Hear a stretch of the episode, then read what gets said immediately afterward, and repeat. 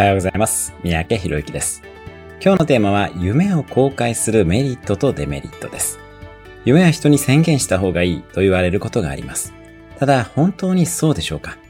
夢を他人に公開するメリットは、公開することで自分にいい意味でプレッシャーがかかり行動力が上がる。その夢に共感してサポートしてくれる人が現れるなどがありますよね。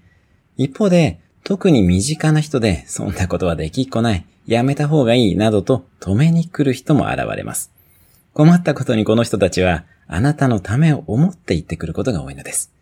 夢を公開するには、メリットもデメリットもあります。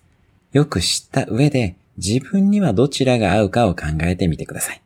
また、絶対的にあなたを応援してくれる存在も見つけておきましょう。